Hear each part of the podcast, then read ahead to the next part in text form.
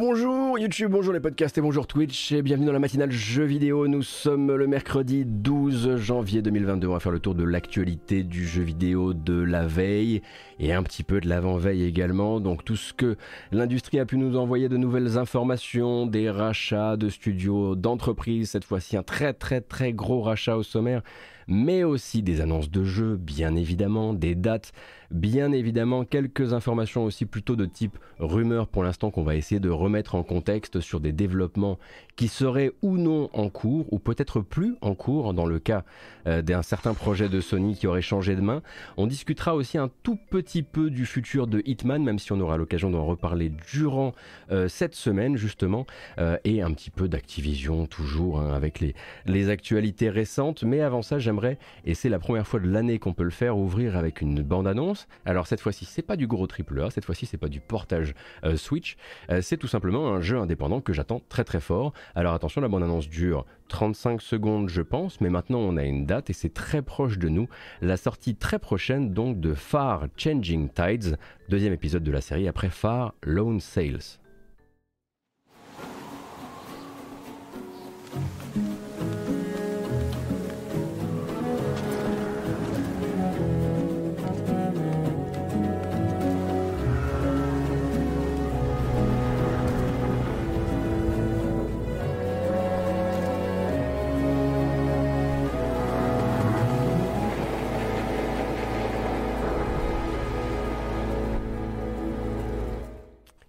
Et voilà, 1er mars, hein, vous voyez, je vous ai dit c'est très court, hein, une bande-annonce d'une trentaine de secondes. 1er mars donc pour Far Changing Tides, le nouveau projet donc de Okomotive. C'est toujours le même studio qui est euh, derrière le jeu. On rappelle donc un mélange d'exploration et d'énigmes où il va falloir activer et faire avancer votre embarcation dans un monde, oui, qu'on pourrait qualifier, je pense, de post-apocalyptique. Le jeu est attendu donc euh, pour le 1er mars prochain, donc c'est voilà après-demain, on va dire ça comme ça, euh, à la fois sur PC, sur PlayStation, sur Xbox et sur Switch au prix de 20 euros, avec, si vous aviez raté l'information, une disponibilité en jour 1 dans le Game Pass. Catching, c'est bon, j'ai pris mon chèque Game Pass, on peut continuer. Donc peut-être que vous n'aviez pas connu, vous, Far Lone Sales, qui est du coup un jeu que vous auriez l'occasion, puisque ça dure quelques heures, euh, de rattraper euh, d'ici là. Même veine, hein, quelque chose de très poétique, avec une très très belle bande son.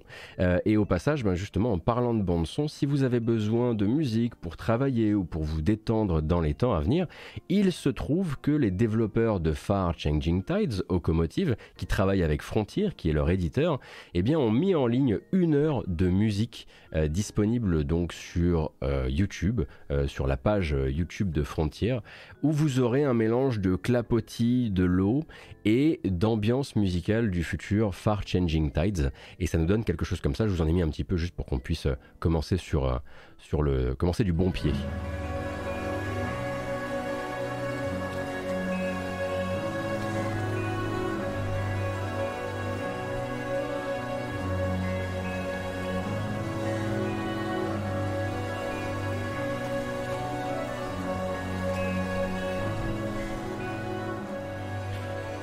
Et vous en avez comme ça pour une petite heure, donc euh, mettez-vous ça de côté, peut-être pour votre journée de travail, ça peut servir.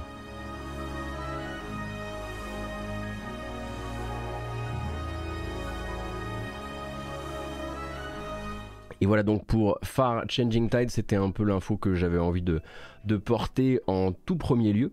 Euh, et puis bah évidemment on passait ensuite sur la, le très très très très gros morceau du début de semaine et peut-être même euh, du début d'année.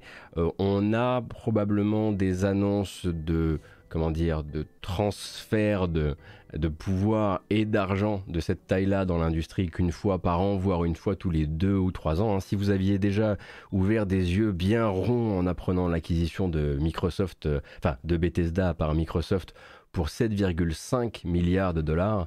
Euh, préparez-vous peut-être à les ouvrir encore plus grands euh, si vous ne connaissez pas le montant euh, de l'enveloppe posée sur la table par Take-Two Interactive pour s'offrir Zynga, l'un des géants du jeu mobile et du social gaming, donc Zynga, hein, notamment Farmville.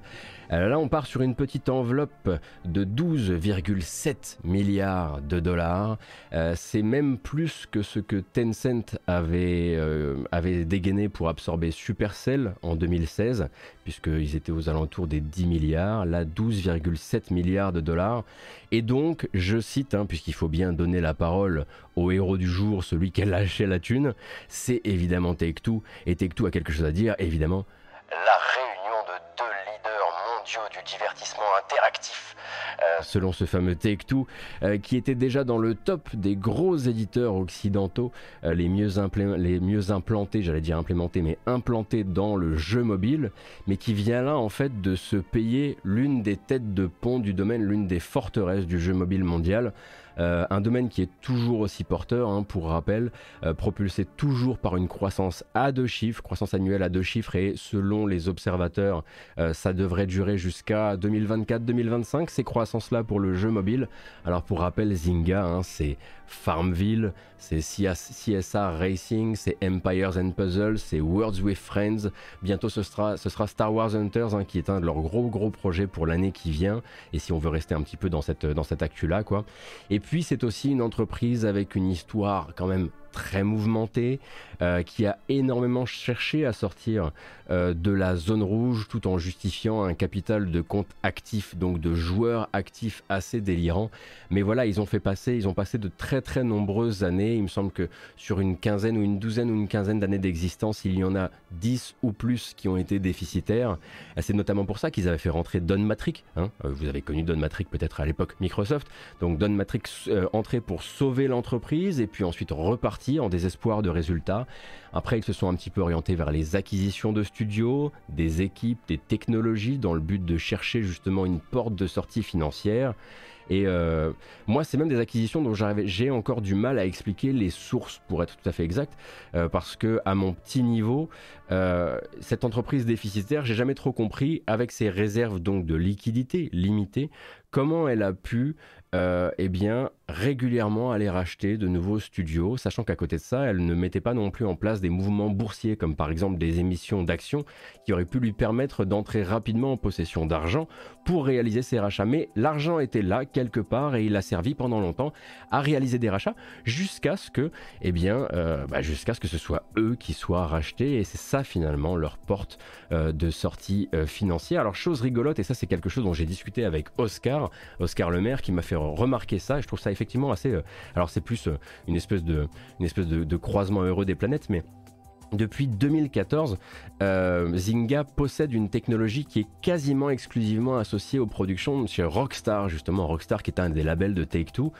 donc un middleware, mais puisqu'ici on va effectivement faire des efforts cette année, on va appeler ça un intergiciel, évidemment, qui est utilisé à la fois dans Red Dead Redemption, dans GTA V, dans Red Dead Redemption 2. Il s'agit de Euphoria, donc Euphoria qui est un, un, intergiciel d'animation, et du, du, coup justement, eh bien, ça faisait que depuis 2017 que Zynga avait demandé à la société derrière Euphoria d'arrêter le travail sur Euphoria. Euh, et tant et si bien d'ailleurs que le studio s'était retrouvé à faire à la place du jeu mobile et rechercher des technos pour le jeu mobile. Alors, si vous voyez demain Euphoria, demain, après-demain, après-après-demain, réapparaître dans le débat ou même réapparaître au générique d'un futur jeu Rockstar, vous saurez d'où vient l'ordre donné à cette société de recommencer le travail sur Euphoria. Euh, c'est probablement via ce rachat que Euphoria aura recommencé à être maintenu par ses développeurs parce que eux avaient arrêté en fait depuis 2017. Euh, évidemment, hein, là on est vraiment dans la très très forte conjecture, mais c'est vrai que c'était rigolo de se rendre compte qu'une des technos qui intéressait énormément Rockstar toutes ces années, eh bien était pour l'instant une possession euh, de chez, de chez Zynga. Je suis sûr que vous avez beaucoup aimé ce petit instant intergiciel. Alors forcément, il y a des questions encore assez euh, fondamentales hein, qui, euh, qui vont animer euh, bah, toutes les communautés, notamment financières, autour de ce rachat. qui profitera le plus de cette acquisition sur un terme suffisamment long hein, puisque bah, comme je le disais d'un côté on a un Zynga qui a longtemps cherché une stabilité, de l'autre un Take-Two qui n'avait peut-être pas besoin de ça ou qui peut-être en tout cas avait déjà sa stabilité en termes mobiles, surtout un Take-Two qui a payé ça très cher, hein, euh, puisque beaucoup d'observateurs euh, euh, de ce rachat s'accordent à dire que c'est très cher payé par rapport à la santé financière actuelle de Zynga, mais En tout cas, la bourse pour l'instant a plutôt donné un peu son avis sur, euh, sur, euh, sur ce rachat. Euh, d'un côté, enfin sur ce projet de rachat, et on va y revenir. D'un côté, on a une action de Take-Two qui s'est gentiment cassé la gueule histoire de manifester du mécontentement ou en tout cas des inquiétudes de, des, actionnaires de Take-Two après ce rachat effectivement très cher. Et puis bah, à côté de ça, l'action de Zynga, elle, elle, ça va, elle a plutôt repris des couleurs. Euh, du côté des actionnaires de Zynga, on est plutôt confiant, on, pense plutôt que c'était la, bonne solution. Tu m'étonnes. Euh, et donc, euh, comme je le disais, projet de rachat, parce qu'en fait, cette acquisition, qui deviendrait automatiquement l'un des, des, plus gros mouvements financiers de l'histoire de l'industrie du jeu vidéo, eh ben, n'est pas encore finalisée. Hein. La fenêtre, elle va rester ouverte pendant 45 jours, le temps que d'un côté, les régulateurs puissent donner leur feu vert, et de l'autre, le temps de laisser la possibilité à un, autre acquéreur plus généreux encore que Take-Two euh, de venir s'inviter à la fête. Mettons, euh, bon bah il n'y en a pas 36 hein, qui pourraient euh, se permettre ce genre de mouvement. Tencent peut-être, Embracer peut-être.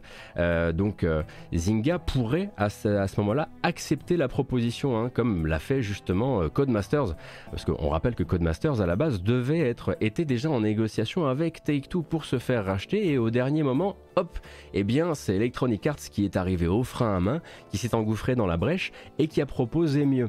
Donc Take-Two est déjà habitué à se faire barboter un, beau petit pack, un backpactol durant une opération de rachat du genre. Donc certes, la fenêtre est ouverte pendant 45 jours, mais s'il devait y avoir une intervention de ce genre-là, euh, cette fois-ci, eh bien, ça ne se passerait pas forcément de la même manière. Take-Two a prévu le coup et il y aurait donc des pénalités. Euh, toute personne venant faire l'acquisition de Zynga personne évidemment, entreprise, venant faire l'acquisition de Zynga à la place de Take-Two, devrait automatiquement à Take-Two, il me semble, un demi-million de dollars ou un truc comme ça. C'est mieux effectivement quand on le prévoit dans les petites lignes.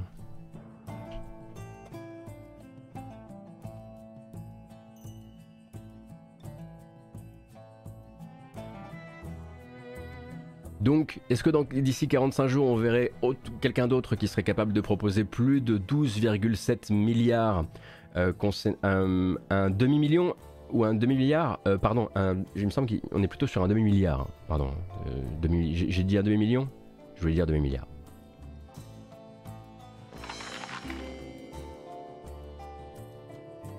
Ford Dream, merci beaucoup pour les 12 mois d'abonnement et bienvenue. Désolé, j'ai fourché, c'est encore un petit peu la fatigue. Hein. Je, me, relève doucement. Alors bon, les plans de Take-Two à partir de là sont plutôt clairs, en tout cas sur un certain nombre de sujets. Alors d'abord, porter les marques fortes du catalogue Take-Two vers le mobile grâce à l'expérience de Zynga. Alors pour rappel, dans les marques fortes, on a GTA, on a Red Dead, Borderlands, NBA 2K, évidemment, Mafia, Civilisation, Kerbal Space Program, c'est vrai, Bioshock aussi. Euh, encourager également le crossplay quand c'est possible, donc on imagine que ça pourrait vouloir dire à la fois encourager le crossplay entre les versions, on va dire, euh, enfin les versions euh, plateforme maîtresse et mobile des jeux Touquet, mais peut-être aussi encourager Zynga à faire des versions console de certains de ses jeux pour avoir du crossplay mobile console, c'est pas à, exclure non plus. Exploiter évidemment l'expérience côté free-to-play et monétisation de Zynga, puisque c'est quand même euh, l'un de leurs segments de marché principaux, même si Take-Two avait déjà un peu d'avance euh, du côté de euh, du côté de son, comme je disais, de son placement dans le dans le business du dans le business du jeu vidéo mobile. Alors non non, hein, Borderlands c'est toujours chez Take-Two. Il hein. faut bien comprendre que Borderlands est, une licence qui n'est pas partie avec Gearbox du côté de chez Embracer. Et donc, évidemment, puisque bah, c'était déjà un peu ce que faisait Zynga, par ce biais, Take-Two va aussi pouvoir toucher d'autres territoires d'un point de vue géographique. Et il reste une dernière question, et pas des moindres. Quel rôle va accorder Take-Two dans ce nouvel empire à la toute nouvelle division blockchain de Zynga, donc blockchain gaming de Zynga, hein, une division qui a été montée fin 2021 justement, en partenariat avec une société qui s'appelle Forte, dans le but justement de propulser les licences historiques de Zynga dans Farmville, dans le fameux Web 3 comme on l'appelle, donc le Play to Earn et ainsi de suite. Évidemment, Farmville, Play to Earn, c'est un peu écrit dessus. Alors, évidemment, on a les dernières déclarations du patron de Take-Two, hein, Strauss Zelnick, toujours le plus grand nom, prénom de méchant de James Bond du monde, euh, qui ne se comptait pas parmi les plus grands fans de la manière dont s'invitent actuellement certaines de la blockchain dans le jeu vidéo, notamment les NFT, euh, sur lequel lui, il a joué le rôle du good cop en fin d'année dernière, en rappelant que la spéculation, ça grimpe, mais ça s'effondre aussi, et qu'en plus de ça, beaucoup d'utilisations des NFT récentes ont été, euh, enfin, ont, importé avec elles arnaque, vol de création, etc., etc. Mais dans la même déclaration de Strauss-Zelnick à propos des NFT, le gars continuait à se dire très curieux de la blockchain et de ses utilisations dans le jeu vidéo. Attention, NFT n'est pas égal à blockchain. Et de ce point de vue-là, forcément, lui, il est très intéressé, va le rester, euh, parce que ça pourrait apporter au jeu vidéo, mais aussi apporter à son jeu vidéo. On peut rappeler quand même que Strauss-Zelnick, si une fois il a dit un truc sympa, ou en tout cas intéressant pour nous et pour notre vision du jeu vidéo vis-à-vis des NFT dans le jeu vidéo, ça reste quand même le patron de la boîte qui édite euh, NBA 2K. Et NBA 2K, ça reste l'un des jeux grand public les plus vérolés par les surcouches de monétisation que vous connaissez malheureusement euh, très bien.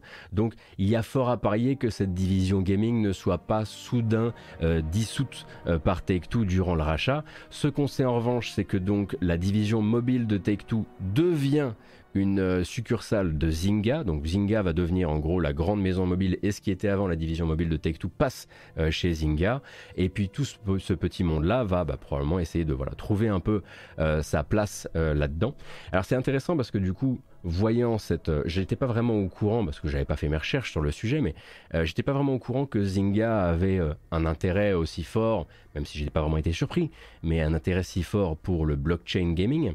Et du coup, je me suis dit tiens, je vais passer une petite tête dans le monde des cryptos J'y reste rarement longtemps, mais juste passer une petite tête dans le monde des cryptos pour voir comment a été accueillie la nouvelle du rachat de Zynga par Take-Two. Parce que nous, on, est dans le jeu vidéo traditionnel, et du coup, on regarde ça en disant, tiens, Take-Two s'est payé une forteresse dans le jeu mobile et va consolider euh, sa place là-dedans et, risque même de peut-être venir aider Zynga bah, à trouver sa stabilité, à trouver sa rentabilité. Euh, et donc, bah voilà, euh, Take-Two mise fort sur le jeu mobile. Ça, c'est ce que nous, on voit. Ce que voient en revanche les gens qui sont très intéressés par la blockchain et par les crypto-monnaies, c'est oh là là, Take-Two qui s'offre Zynga, un spécialiste du crypto, du crypto gaming, dans leur bulle en fait pour eux, c'est un signal extrêmement fort de l'accélération des choses et de la future démocratisation de ces technologies à la hauteur du jeu vidéo.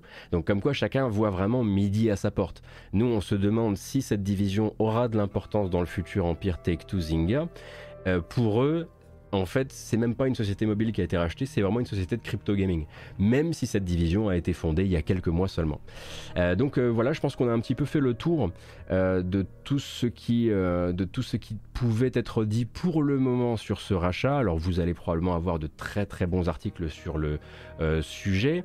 J'attends évidemment très fort tout ce que pourra produire Oscar Le Maire sur le sujet. On imagine que le prochain podcast Le Père et Le Maire sur Gamecult risque de parler de ça. Hein. Je vous rappelle donc que Oscar Lemaire et le perfide Albion animent désormais un podcast sur les finances du jeu vidéo sur Gamecult qui est très très intéressant. Et le dernier, c'était justement sur la fièvre des NFT qui prend désormais tous les gros patrons de gros éditeurs de jeux vidéo quasiment tous en tout cas. Et donc euh, épisode vraiment mené de main de maître en plus. Donc voilà, c'est des copains, hein, je le dis, hein, mais j'ai été, euh, ils m'ont même bluffé moi alors que je sais qu'ils sont très forts. Donc je vous recommande chaudement l'écoute.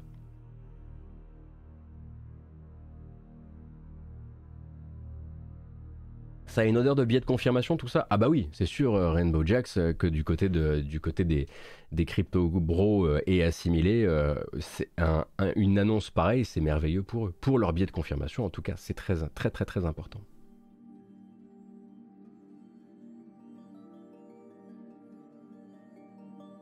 Alors, on va se diriger, et décoration à l'appui, vers le humoristan.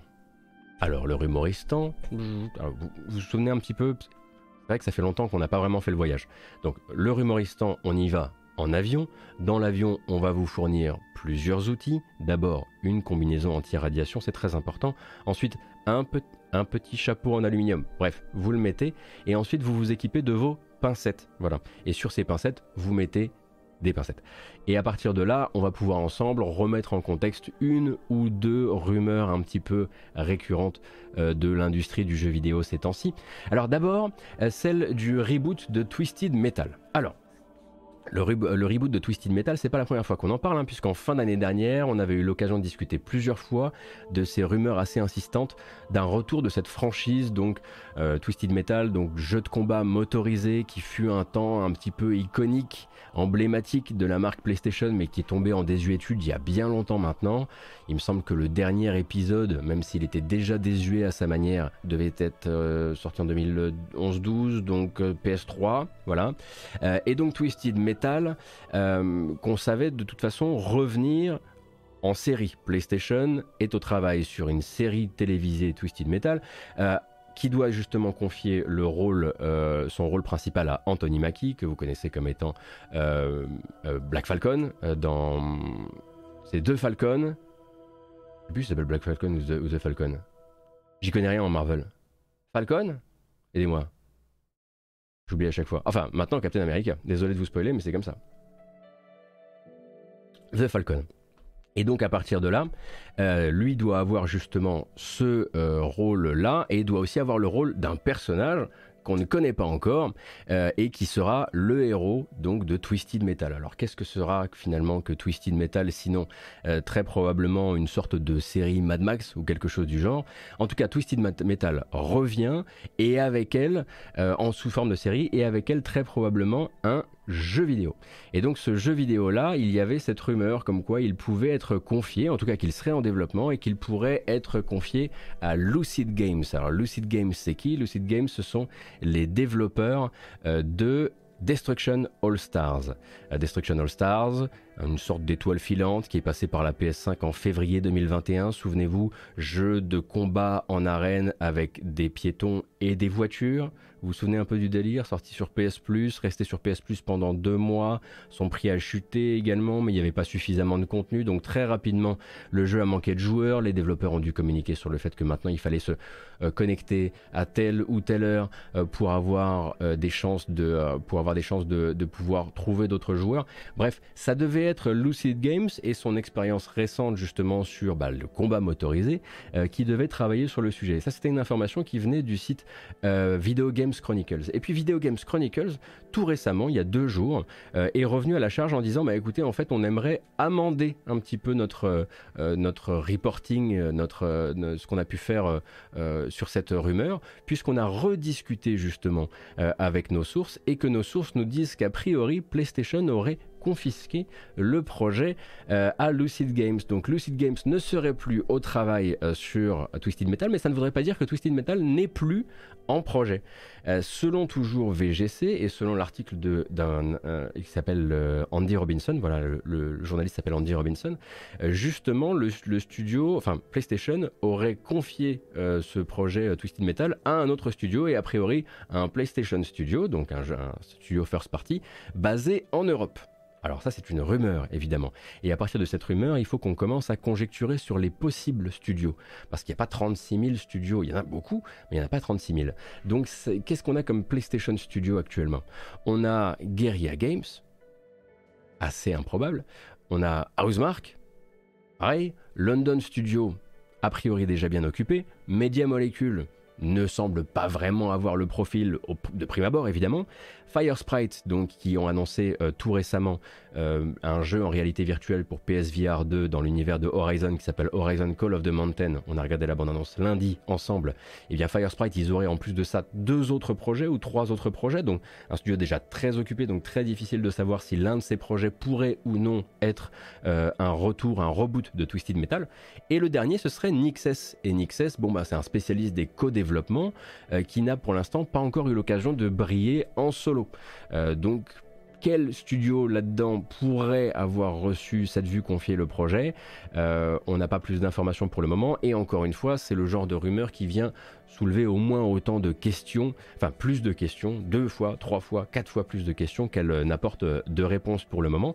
Mais je pense qu'on continuera à chroniquer l'évolution de cette rumeur Twisted Metal, puisque je trouverais ça assez bizarre en vérité que PlayStation ait officialisé une série télévisée euh, d'un jeu, enfin d'une licence dont le dernier jeu canon date de 2012, sans qu'il n'y ait le moindre retour sous forme de jeu vidéo. Enfin, même en termes de, en termes de, de, viabilité commerciale, ça me semble très discutable. Euh, donc voilà, on continuera à suivre ce truc-là, mais a priori ce ne serait plus Lucid Games, et ça pose aussi une autre question qui est, ok, mais du coup, sur quoi euh, va être Lucid Games dans les temps à venir Sachant que bon, bah voilà, la dernière fois, euh, c'était loin d'être un succès.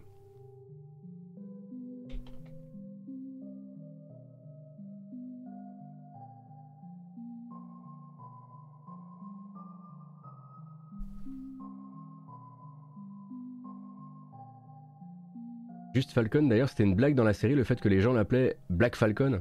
Ah, ça vient de là alors Non, parce que je commençais à me dire, dis donc, Gotos, t'aurais pas un problème? Il y a un truc comme ça dans la série où les gens appellent Black Falcon. pas tout le monde. Ah oui, je me souviens de l'arc, ça y est. Ah, vous me rassurez.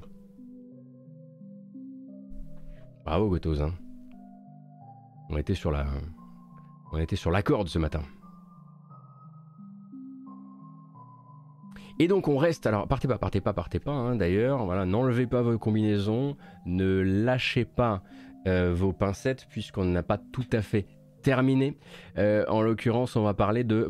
Alors là, parfois, parfois vraiment l'actualité est très inattendue. Hein, donc euh, voilà, comme par exemple quand il faut chroniquer le rachat de Zynga par Take-Two. Hein, on s'imagine rarement, voilà, va avoir une chaîne Twitch où on va parler de l'actu du JV et qu'un jour on racontera ça.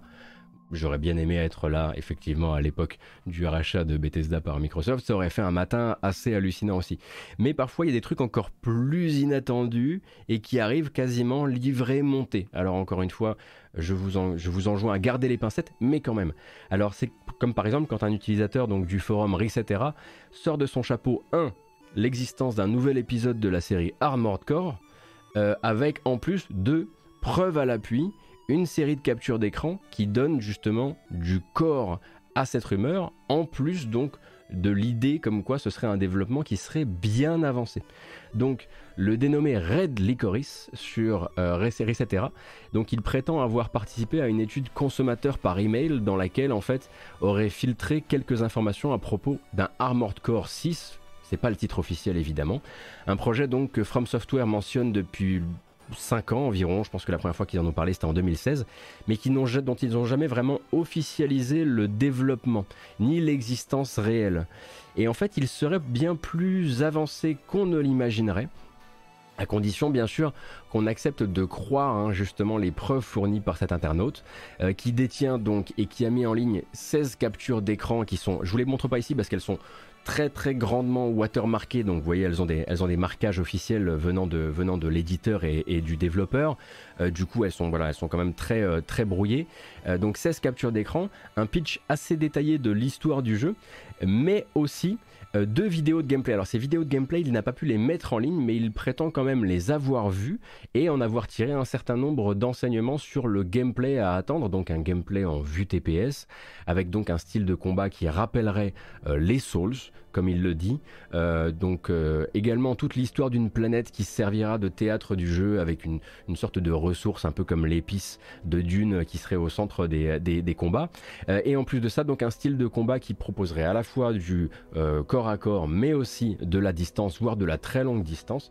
et en tout cas, la personne a l'air sacrément certaine de son coup. Cependant, il n'y a pas de réponse officielle de From Software et il n'y en aura pas, quoi qu'il arrive, avant la sortie de Elden Ring que ce soit euh, pour confirmer l'existence du projet ou justement pour débunker, euh, pour nier l'existence de ce projet-là. Et tout est possible en vérité, dans la mesure où ce ne serait pas la première fois qu'un faux très très bien fabriqué sortirait notamment sur les forums de jeux vidéo euh, où pullulent les insiders ou les wannabe insiders. On a vu des gens fabriquer juste pour rire des fakes avec des screenshots, avec des, avec des, des, artworks, euh, avec des schémas de matériel, de jeux, de machin.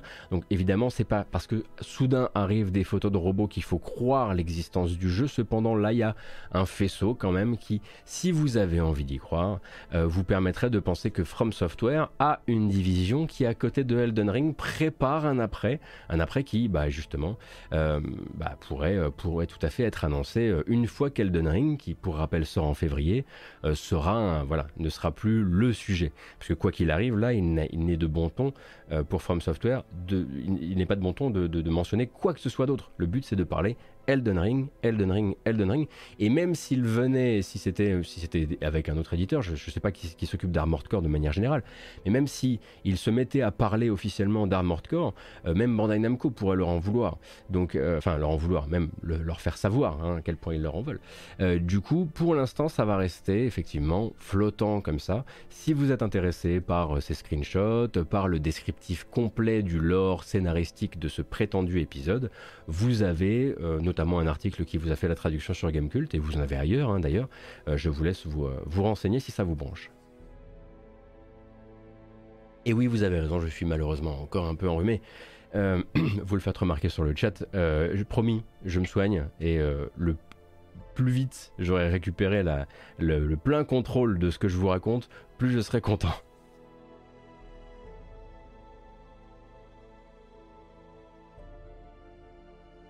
Salut Nico Minouche, bienvenue. Alors j'aime beaucoup ce morceau hein, de Darkest Dungeon, mais il est d'une tristesse abyssale. Donc, voilà.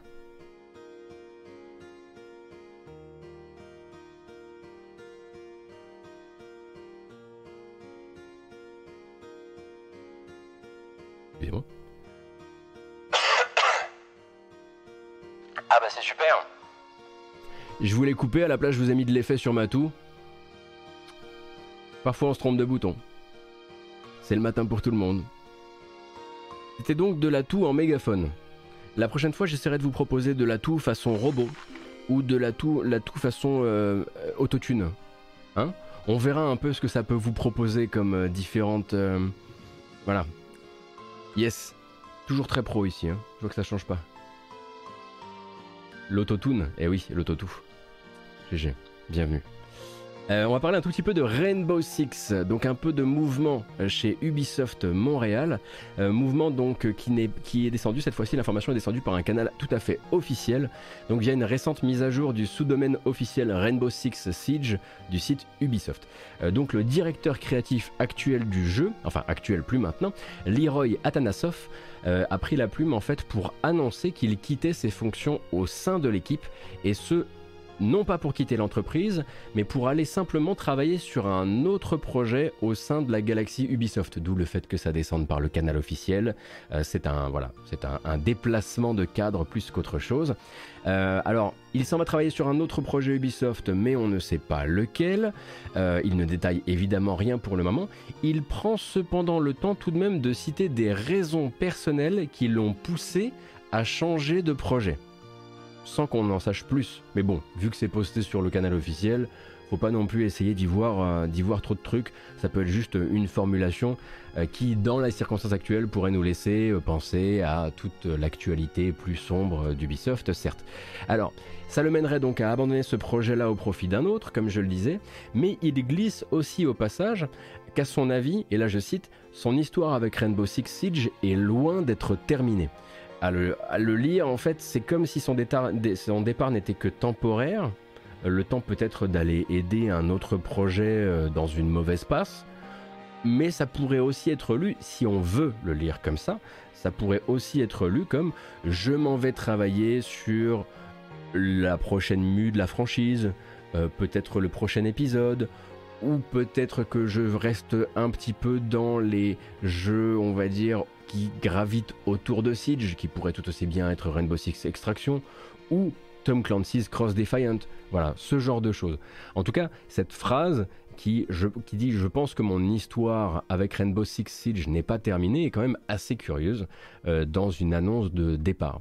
Alors, à sa place et donc au poste de directeur créatif qu'il quitte, euh, c'est donc Alexander Kapartis qui va reprendre les rênes. Alors, Kapartis, en fait, lui, il a collaboré avec Atanasov sur, sur Siege pendant ces quatre dernières années et c'est notamment à lui, quand il était directeur artistique, qu'on doit justement l'ouverture artistique euh, du jeu euh, qui est allé chercher plus de charisme, plus de personnification de ses spécialistes dans le but d'aller chercher aussi de nouveaux publics. Voilà. Euh, et donc c'était leur cheval de bataille commun à Kapartis et à Atanasov, puisque Atanasov, lui, il a quitté donc le projet, il quitte, le projet maintenant, mais en vérité, il était là depuis les tout débuts. Il n'était pas directeur créatif à l'époque. Les deux premiers directeurs créatifs ont quitté le projet il y a un bout de temps maintenant, mais il a connu en fait et il a accompagné toute la relevée de Rainbow Six Siege. C'est lui notamment qui a été l'un des artisans de ce grand pivot vers l'e-sport et vers quelque chose de bah, à la fois euh, plus excitant à regarder en e-sport, mais aussi plus engageant pour les viewers, d'où le côté euh, personnification, comme je le disais, des différents, euh, des différents opérateurs. Et donc, bah voilà, Rainbow Six du coup accueille, et je crois qu'il me semble que Rainbow Six rentre dans sa septième année là, et accueille son troisième directeur créatif en sept ans. Ce qui me semble en fait très peu. Euh, enfin, j'ai cette impression quand même pour un jeu qui a tant pris dans la tronche, qui s'est relevé, certes avec une très belle histoire, hein, c'est la plus belle histoire de c'est la plus belle, plus belle histoire de relever d'une licence chez Ubisoft, euh, mais je trouve que ça fait effectivement euh, euh, finalement peu, et on ressent là-dedans, on n'est pas, bah, c'est pas particulièrement surprenant, mais on ressent là-dedans aussi cette ferveur, cette aura de passion très forte qui est aussi bien du côté de la communauté que du côté des devs. ce sont même au niveau des grands cadres des gens qui sont restés, qui, voilà, qui accompagnent, qui ont accompagné le jeu dans toutes ces transformations comme dans les, bons moments, comme dans les coups durs, pendant de très, euh, de très longues périodes. Merci beaucoup Bimbo Jet pour les 12 mois, c'est très gentil. Est-ce que c'était pas For Honor la plus belle histoire de relever je pense que Rainbow Six Siege, d'un point de vue, euh, euh, de, la success story, euh, lui est supérieur à Shoma TV. si tu veux, quand tu, quand tu prends les chiffres actuels des jeux les plus pratiqués, non pas des plus achetés, mais des jeux les plus pratiqués actuellement sur console, tu te rends compte que Siege est encore dans les top 10. Euh, Siege, euh, c'est encore l'un des, l'un des 10 jeux les plus pratiqués sur PlayStation 4 par exemple, euh, l'un des aussi des 10 jeux les plus pratiqués sur, sur Xbox One. On n'imagine pas évidemment comme ça. mais, mais non, du côté de chez Ubisoft, il, est, il est un cran au-dessus. Alors évidemment, non mais évidemment, c'est pour ça que j'ai dit chez Ubisoft parce que je sentais que les, les fans de FF14 allaient sortir du bois et vous, je vous vois sortir. Je suis d'accord avec vous, je suis d'accord. Alors j'ai pas connu moi euh, avant, euh, avant Realm Reborn, donc je ne prononcerai pas, mais, mais je vois ce que vous voulez dire évidemment. Donc maintenant la question ça va être de savoir euh, quels sont les plans de Alexander Kapartis pour la suite de pour la suite de Rainbow Six Siege qui doit hein, continuer hein, justement à, livrer du contenu et, à attirer du public et à, s'inscrire encore sur la durée. Hein, parce qu'il me semble que à partir du moment où ils se sont relevés, Ubisoft disait que ce sera un jeu de ce sera un jeu pour 10 ans. Alors le nombre d'éditeurs qui vous disent ce sera un jeu pour 10 ans et le jeu disparaît en deux c'est l'écrasante majorité. Hein. Euh, donc euh, c'est tout ce qu'on peut lui souhaiter à celui-ci. Il est déjà bien en, bien en route avec ses 7 ans d'existence.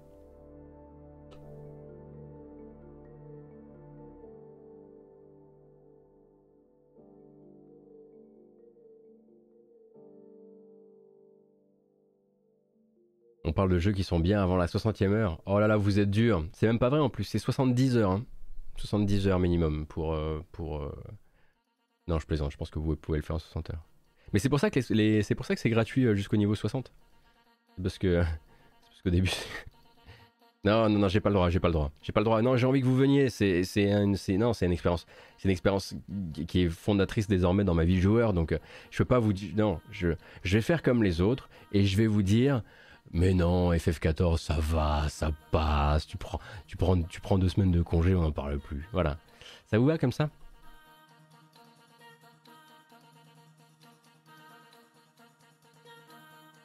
Donc voilà pour Rainbow Six Siege. Ah, alors qu'on écoute un peu de Tetris Effect, ça fait du bien.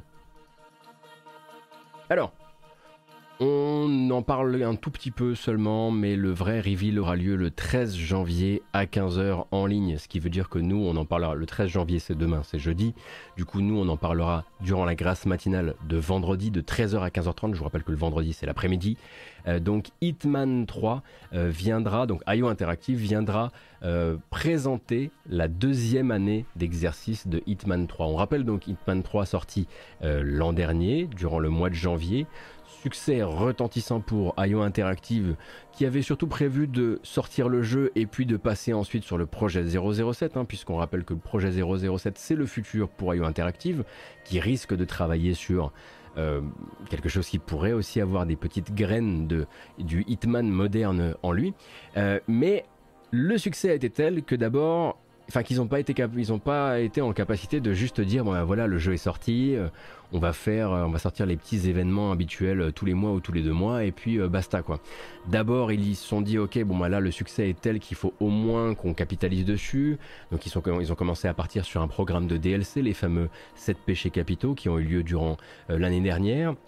Et puis au final, quand on pensait que Hitman n'allait avoir qu'une année de contenu, ils ont annoncé en novembre dernier euh, qu'arriverait donc ce Hitman 3 Year 2, donc la deuxième année avec du nouveau contenu. Et ce contenu-là, du coup, on avait quelques pistes, mais il va être entièrement euh, dévoilé justement jeudi à 15h en ligne. Euh, et c'est là, normalement, qu'on devrait avoir des nouvelles du nouveau mode de jeu, puisqu'il y a donc les... Elusive Target, qui est donc un mode de jeu existant de Hitman 3, euh, qui va avoir une, version Elusive Target arcade. Mais en plus de ça, il devrait aussi venir nous parler des nouveaux scénarios, des nouvelles maps, des nouveaux défis, euh, puisque en l'occurrence, euh, il semblerait qu'il veuille, veuille, ajouter ce genre de contenu sur la deuxième année d'exercice de Hitman 3. Et en plus de ça, alors ça, il faut croiser les doigts pour que ce soit mentionné durant le live de jeudi, mais ils en ont déjà parlé, la conversion, la totale conversion version pour réalité virtuelle euh, de Hitman 3. Ça avait déjà été fait par le passé et Hitman 3 va recevoir également ce patch qui permettra de réaliser l'émission entièrement en réalité virtuelle. Et je viens d'être frappé par la grâce quand je réalise que j'ai reçu un Quest 2 à Noël et que Hitman 3 va bientôt être jouable en réalité virtuelle et que ça pourrait donner un stream absolument légendaire, il faut absolument que j'essaie de prévoir cette année si évidemment le mode en réalité virtuelle sort cette année, je pense qu'on pourrait euh, beaucoup rire. Oui, effectivement, il ne reste plus qu'à acheter le Questlink, mais il est déjà dans mon panier, donc tout va bien se passer.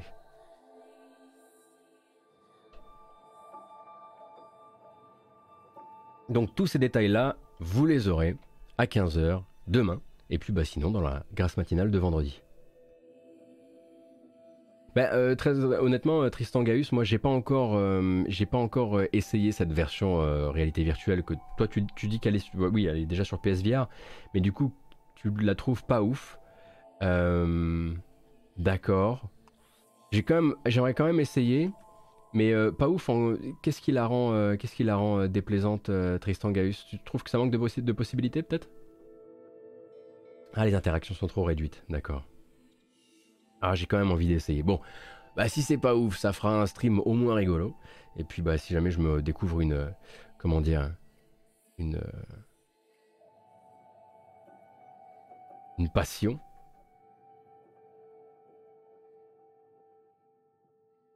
Plus besoin de, de, de euh, ah, Airlink marche parfaitement, pas besoin de câble. Oh là là, mais là le futur ça va trop vite. Non mais si vous commencez à me dire maintenant que, que Airlink ça fonctionne, euh, ok, Take-Two rachète Zynga, Blockchain Gaming, NFT, Square Enix, Castlevania en NFT, Airlink. Oh là là. Ouf. Ça va, ça va très très vite quand même. Airlink, ça marche nickel chez moi, quelques micro-lags de temps en temps, mais rien de dramatique. Ok, Scatanax, je note. Bah ça m'intéresse beaucoup. Très bien, merci. Ah, voilà. Oui, on va laisser cette. Oui, non, on va pas, on va pas mettre la, la playlist, euh, la playlist légale cette fois-ci. C'est pas tout à fait légal, mais on va quand même parler un petit peu d'Activision. Alors rapidement, parce que c'est pas directement du jeu vidéo, mais ça va quand même nous intéresser par rapport à la manière dont on traverse ces sujets-là dans la matinale. Donc honnêtement, je pensais sincèrement qu'on était sorti en fait de la période durant laquelle on allait lire que des entreprises prendraient leur, leur, distance avec Activision Blizzard à cause des enquêtes donc de l'été 2021 et de ce que vous connaissez à mon avis par cœur maintenant. Mais en fait, je m'étais trompé. Euh, cette fois-ci, en fait, l'info vient non pas du monde de l'e-sport, comme ça a pu être le cas par le passé, non pas de celui des campagnes publicitaires, comme ça a pu être le cas par le passé, ça vient d'un site amateur, The Brick Fan, qui est donc un site spécialisé dans l'actualité de l'univers de la marque Lego. Et en fait, eux ont capté en avance l'info selon laquelle Lego avait décidé de repousser la sortie de certains de ses produits en collaboration avec Activision Blizzard. Le temps pour la marque justement de reconsidérer la solidité, la solidité de ce partenariat. Euh, ben justement, euh, le but pour eux, normalement, le 1er février, il me semble que c'était le 1er février, euh, Lego devait sortir un set promotionnel exclusif Overwatch 2, donc promotionnel pour un jeu non encore sorti et très probablement la seule sortie Overwatch 2 de l'année. Donc il fallait en profiter. Mais justement, selon le, site The Brick Fan, l'actualité récente du groupe de Bobby Kotick, donc d'abord les enquêtes, puis les charges des organismes d'État américains, et enfin l'article qui rapprochait directement la personne de Bobby Kotick de certaines des affaires de discrimination et de protection des harceleurs au sein de Activision Blizzard, tout ça aurait convaincu Lego euh, que c'était pas forcément le bon moment pour associer son nom à celui d'Activision. Hein. Vous vous doutez bien que la peur là, ce n'est pas que ça ne se vende pas. Il y aura toujours des gens pour acheter des Lego Overwatch. Le but, c'est une question d'image de marque. Et donc, aux journalistes jeux vidéo américains qui, apprenant l'information via The Brick Fan, sont allés demander un commentaire justement à la chef de la communication de Lego, et eh bien justement la chef de la communication de Lego, qui s'appelle Alice Carter, a confirmé l'information et elle le dit ainsi. Nous réévaluons actuellement notre partenariat avec Activision Blizzard compte tenu de l'inquiétude suscitée par les réponses et solutions actuelles de l'entreprise pour changer de culture, mieux respecter ses employés femmes et créer un lieu de travail plus accueillant et inclusif. Déclaration assez classique. Hein. Elle ajoute évidemment qu'en tant que tant que l'examen de la situation ne sera pas terminé, la mise en vente de la collection Lego Overwatch 2 justement sera mise en pause. Et comme je disais justement en ouverture, d'habitude ces news-là sont arrivées plutôt du côté euh, du, de l'e-sport, euh, puisqu'on avait eu notamment hein, euh, on était en tout début août 2021 quelques jours après l'explosion et l'annonce de la, plainte officielle de la DFEH, on avait donc euh, Kellogg's et Coca-Cola, alors que Coca-Cola, à son conseil d'administration, siège un certain Bobby Kotick, eh bien, ils avaient fait de même avec l'Overwatch League euh, début août, où ils avaient demandé à ce que leur logo euh, et leur nom ne soient pas associés à l'Overwatch League qui avait lieu. Alors là, c'était un, alignement, euh, un alignement de planète, ma foi, très malheureux pour Activision Blizzard. et du coup, eux s'étaient désengagés. Honnêtement, c'est pour ça que je pensais vraiment que les désengagements de, de marques, etc., ça allait plutôt arriver durant, durant l'année dernière, mais voilà, là, l'ego sent que c'est pas forcément le bon moment. Et si vous trouvez ça cynique, c'est normal. C'est cynique. Le, c'est un, c'est le, le but de quelqu'un qui fait de la protection d'image de marque dans une entreprise, c'est d'être cynique. Donc on n'est pas là du tout, en, train de dire yes, Lego, bravo pour la lutte, etc. Lego est une multinationale comme une autre. Elle a besoin d'avoir une image qui ne soit pas associée effectivement euh, à du harcèlement, à de, la discrimination, etc., etc. Pas plus cette année que l'année dernière. Et j'ai failli boire dans ce mug sans l'ouvrir. La plupart des sponsors de l'Overwatch League qui avaient déclaré se mettre de côté sont revenus depuis. Et oui, Galus Amicus. Et c'est pour ça qu'on va rebondir là-dessus justement, puisque le, voilà, le propre de ce genre de déclaration, de manière générale, c'est que ça va avec, comment dire, ça change avec le vent. Et généralement, ce n'est pas suivi de, comment dire, de choses très observables de notre côté de la barrière. Et puis finalement, on oublie. Et c'est justement pour ça que je voudrais hein, qu'on reparle un petit peu euh, bah, d'un autre acteur, et cette fois-ci du jeu vidéo, qui avait d'essayer d'utiliser justement euh, sa plateforme dans le but euh, de taper où ça fait mal, au portefeuille du coup, et d'encourager le changement, peut-être d'une certaine manière. Il s'agit donc de Phil Spencer. Donc, souvenez-vous, on était fin novembre, dernier du coup évidemment. et donc sortait cet article absolument bombesque dans le Wall Street Journal, si je dis pas de bêtises, qui connectait donc Bobby Kotick à la culture d'entreprise d'Activision d'une façon assez inédite et sacrément directe. De là, on avait eu Jim Ryan et Phil Spencer, donc Sony et PlayStation, qui avaient pris la parole et qui avaient dit leur inquiétude à propos de la situation actuelle. Euh, sauf que Spencer était allé un cran plus loin. Il avait promis dans un email qu'il avait envoyé à ses équipes, en sachant très bien que cet email allait fuiter jusqu'à la presse. Euh, il avait promis donc à ses équipes qu'ils allaient, donc la sphère dirigeante de Xbox, allait passer en revue les plans d'opération marketing conjoints avec Activision et qu'il y aurait en gros des retombées qui viendraient, comment dire, traduire en fait l'inquiétude d'Xbox vis-à-vis euh, bah, des informations, enfin des, accusations euh, qui visent directement Bobby Kotick dans cette affaire.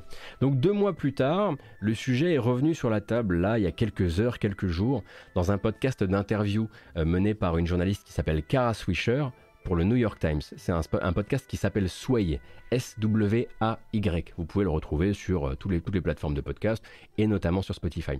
Donc, elle recevait Spencer pour parler des sujets chauds de l'industrie, et Dieu sait qu'il y en a.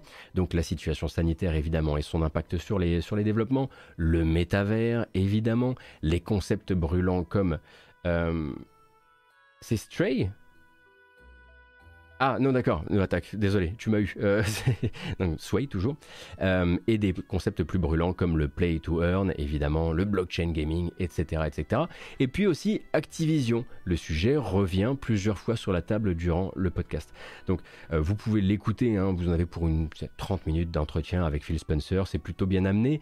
Et puis en plus de ça, on a donc la journaliste qui revient régulièrement sur le sujet, puisque durant le podcast, justement, Activision, enfin, euh, Activision, pardon, euh, Phil Spencer va plusieurs fois euh, mis au pied du mur, au pied du mur, au pied du mur, pardon, vis-à-vis de ce sujet, va plusieurs fois formuler une vraie réponse de CEO, une vraie réponse de président de division, une réponse qui ne répond à rien, mais qui fournit quand même des informations.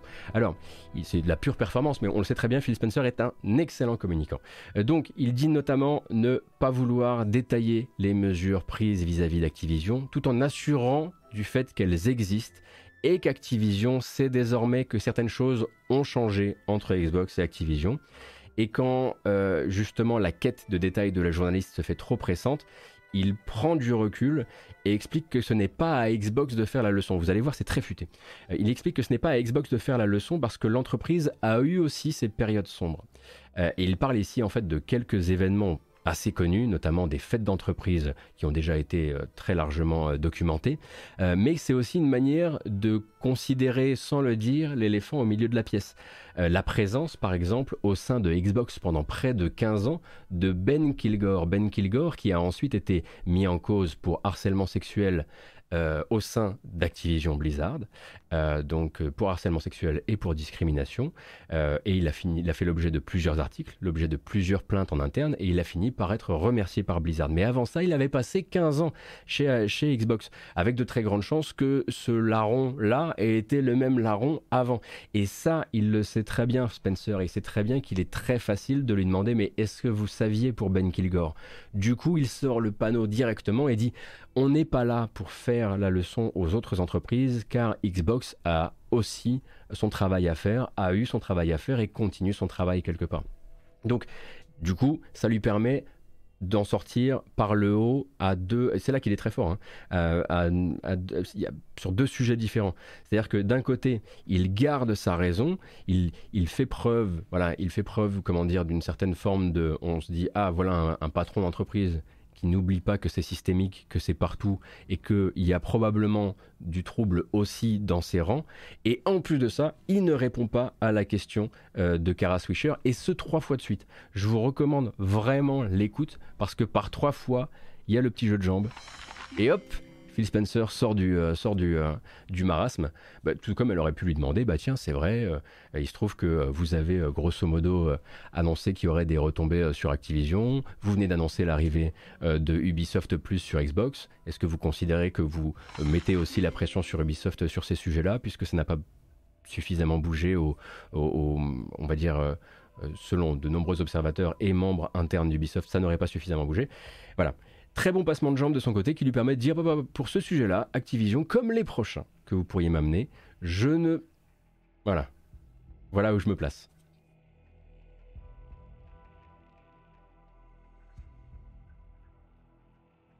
Je pense qu'il a dû sentir effectivement le combo Ubisoft. Et donc dans ce même euh, document, donc dans ce podcast d'une petite trentaine de minutes, euh, vous aurez aussi des des, informations et des discussions à propos des performances de la Xbox Series, chose suffisamment rare pour qu'on en parle dos à dos avec les histoires actuelles d'Activision, mais quand même, parce que bon, vous le savez, Microsoft ne communique pas souvent ces chiffres, donc quand Spencer vient à un micro donner quelques trucs qui permettent de faire des évaluations de vente de la Xbox Series, nous, ça nous intéresse.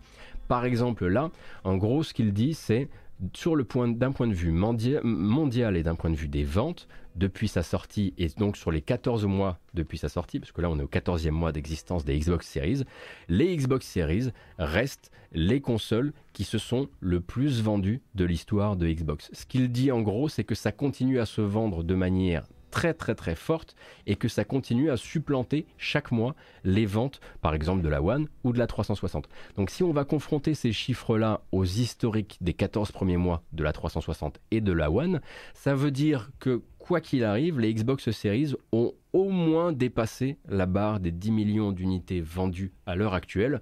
Et selon certaines estimations de gens qui sont plus à l'aise avec les chiffres des constructeurs, les gens qui sont dans le même Discord que Oscar Le Maire, vous voyez un peu les loulous, euh, on serait plus autour des 12 millions de consoles vendues. Et donc chez Games Industry, on en profite d'ailleurs pour rappeler euh, que certains, certains territoires favorisent un peu plus la Xbox Series que d'autres. C'est-à-dire que par exemple sur l'Europe, la Xbox Series n'a pas vendu autant en 14 mois que la Xbox One. Mais a priori sur d'autres territoires comme les États-Unis, elle s'est suffisamment rattrapée pour que ça permette de dire que c'est la console la plus vendue à l'heure actuelle. Et ça vient à nouveau réaffirmer ce qu'on dit très souvent ici à toutes ces personnes, et je sais que c'est la galère euh, pour choper des consoles.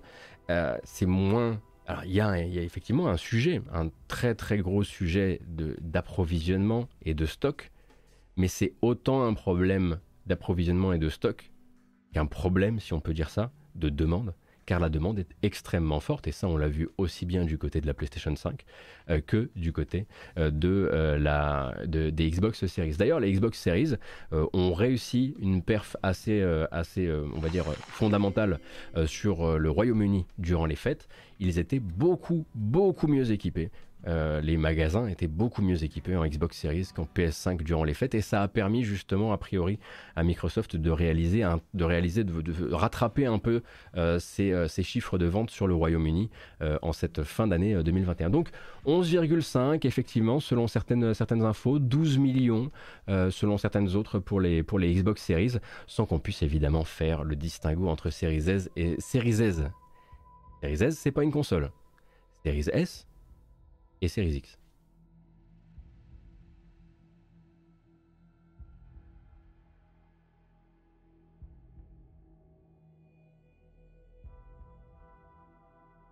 Hello Gotos, en me rendant sur le site de Micromania, je vois un communiqué affiché suite à une mesure d'injonction administrative, effectivement, concernant des manquements et infractions par rapport à leur garantie légale. Je ne sais pas si tu en as déjà parlé ou si tu as déjà l'info, auquel cas désolé. Alors j'avais l'info, mais j'avais complètement oublié de le passer en matinale parce que c'est effectivement ça s'est sorti de partout, parce qu'en fait ils ont été condamnés à le publier même sur Twitter, etc. Donc sur leur site, mais aussi sur Twitter, etc.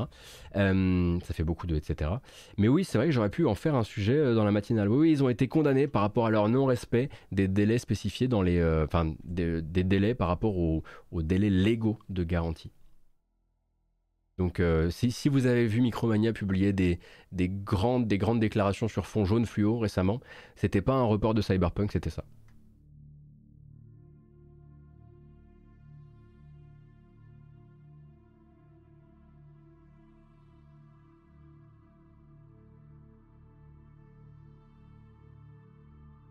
Ça signifie quoi exactement? Ça signifie qu'ils n'ont pas respecté la loi sur une série de, enfin, sur une série de mesures qui, défendent le droit du consommateur, euh, très probablement sur des périodes de garantie, que ce soit lié à des matériels ou à des, euh, ou à des jeux, euh, très probablement du matériel, j'avais pas, j'ai pas approfondi. Et en gros, dans ces cas-là, il faut, ils, ils, doivent publier sur tous, les, leurs axes de communication, le fait qu'ils ont été condamnés et que du coup certaines personnes ont un manque à gagner chez eux ou en tout cas peuvent aller se faire régulariser leur situation chez eux pour des choses qu'ils n'avaient pas, respectées par le passé. Notre Cassim qui dit la PS5 était à 13,4 millions en octobre 2021, donc Xbox est encore bien en retard, mais moins qu'à l'époque Xbox One versus PS4. Ah oui, oui, ça c'est clair. Alors évidemment, ça serait vraiment bien qu'à terme, même si bon, voilà, ça, fait vraiment partie des vœux pieux, mais qu'on puisse à un moment ou à un autre vraiment confronter des chiffres et non pas des chiffres versus des estimations. Mais bon, à chaque fois que Spencer va dans un podcast ou répond à une interview et donne ce genre d'ordre de grandeur. Ça lui permet, ça permet notamment aux gens qui croisent beaucoup de chiffres et beaucoup d'ordres de grandeur entre eux, d'obtenir un truc assez solide. Il vendait des garanties en faisant croire, alors là on reparle de Micromania, il vendait des garanties en faisant croire indirectement que c'était une garantie constructeur alors que c'était un truc d'assurance privée. Très bien. Toujours au top. Donc on attend dans les temps à venir, bien sûr, euh, des chiffres pour les consoles, des chiffres officiels, et puis évidemment aussi des chiffres officiels pour le Game Pass, parce que ça fait longtemps qu'on n'en a pas eu, et ça fait longtemps qu'on est dans les estimations. Et les estimations, ça va un temps. Euh, je voulais vous reparler très rapidement, et sans m'étendre dessus, si le sujet vous intéresse, vous pourrez, euh, vous y, vous pourrez approfondir. Peut-être vous parlez de cette ligne de vie un peu compliquée qui est celle de Book of Travels. Je ne sais pas si vous vous souvenez de Book of Travels. Alors déjà, ça, je vous préviens, c'est un, projet que j'avais pas du tout. Euh, c'est un, sujet que je n'avais absolument pas prévu de passer ce matin. Du coup, on va le faire un peu à la volée. Donc Book of Travels, ça ressemblait pour rappel à ça.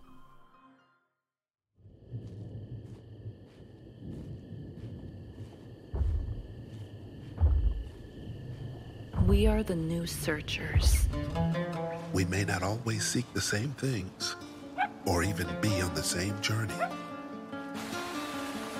Alors Book of Travels, pour rappel, hein, un petit, euh, petit projet très très ambitieux de Tiny Multiplayer Online RPG.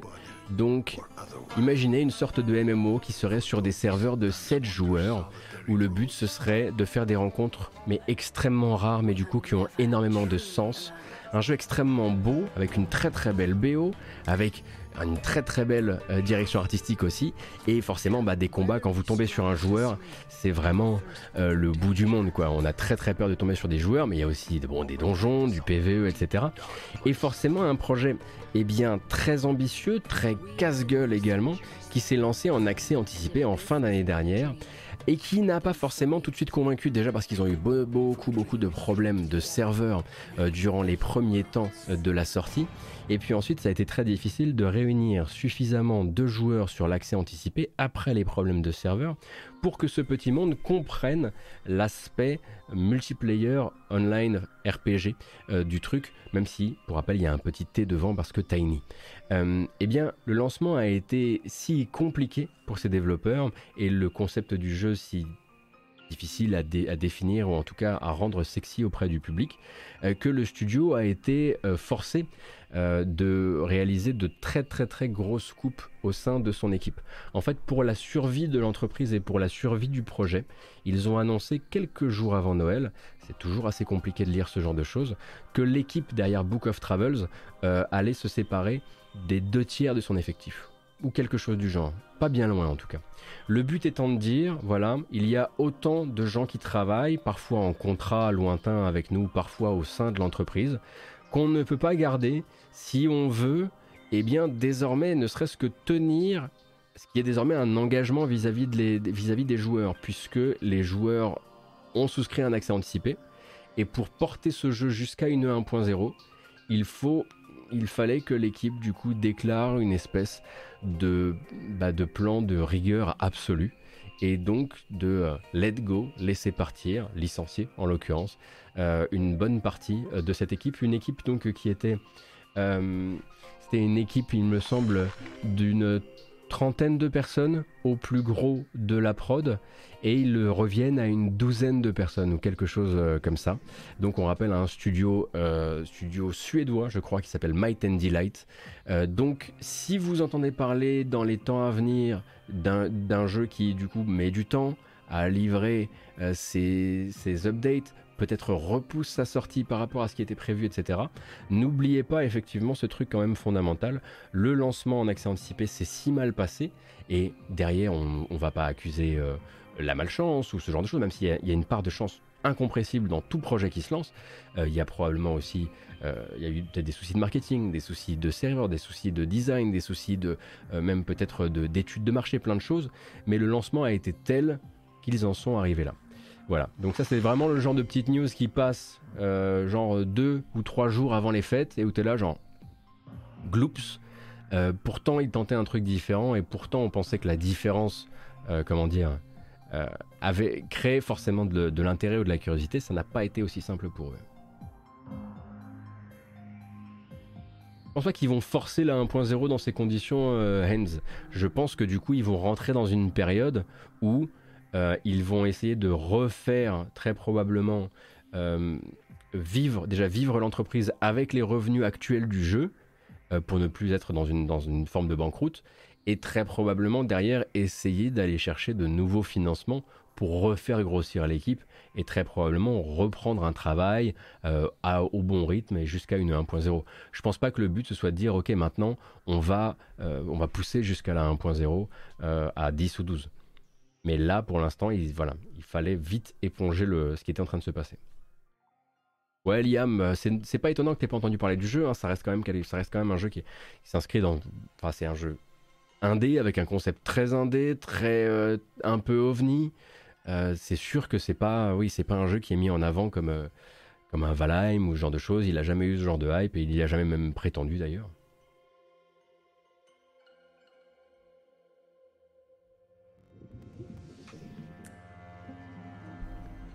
Merci beaucoup pour les follow et merci pour les subs. Je sais pas si j'ai remercié les subs récents. Merci Angel, merci Flying Wombat, merci Sharna, merci Fred, euh, Caribert, le cendre de l'Ouest et Blue Kiji. Euh, pour le follow. Merci Mimbojet aussi. Merci beaucoup, merci Nidafix, c'est très gentil. Et on a fini pour les news jeux vidéo d'aujourd'hui, mais évidemment pas pour les trailers. On va commencer bientôt à regarder toutes les bandes annonces et à parler de toutes les dates qui comptent et qui vont compter dans les temps à venir. Euh, mais avant ça, il n'y a pas de secret. On est 1524, ce qui est hallucinant par rapport au calme de l'actu euh, du moment. Donc merci beaucoup pour votre présence, ça me fait super plaisir. Je ne sais pas s'il y a beaucoup de nouveaux, mais en tout cas j'espère que ça vous plaira et que ça vous donnera envie de, l'envie de revenir. Nous on fait ça du coup, pour rappel, l'actu, le lundi 9h, le mercredi 9h, le vendredi 13h, et le mardi et le jeudi donc du jeu vidéo. Euh, ce sera le cas demain matin. Euh, et du coup effectivement on a cette petite, on a une petite coutume qui s'appelle la bamboche consiste tout simplement à se détendre avec un peu de musique. Et je ne sais pas ce qu'on va lancer, mais on va lancer un truc. C'est parti. Oh non Oh non Oh non, c'est pas fait exprès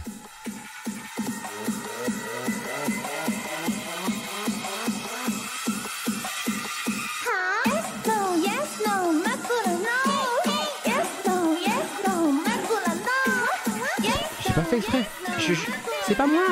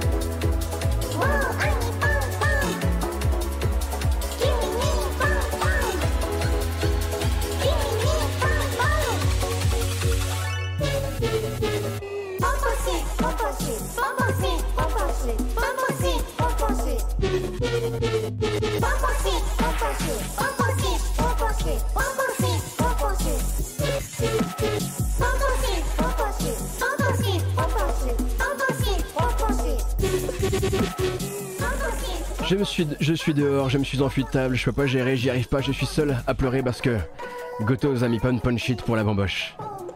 Et j'ai envie de crever, je comprends, je comprends, je comprends.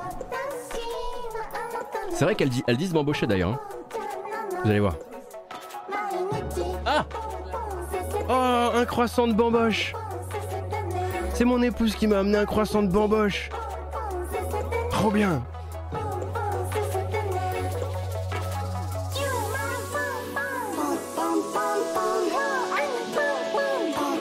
Bamboche.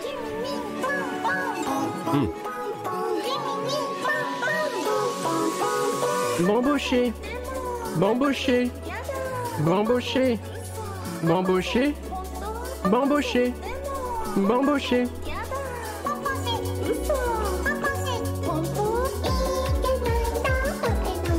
Stop Stop Stop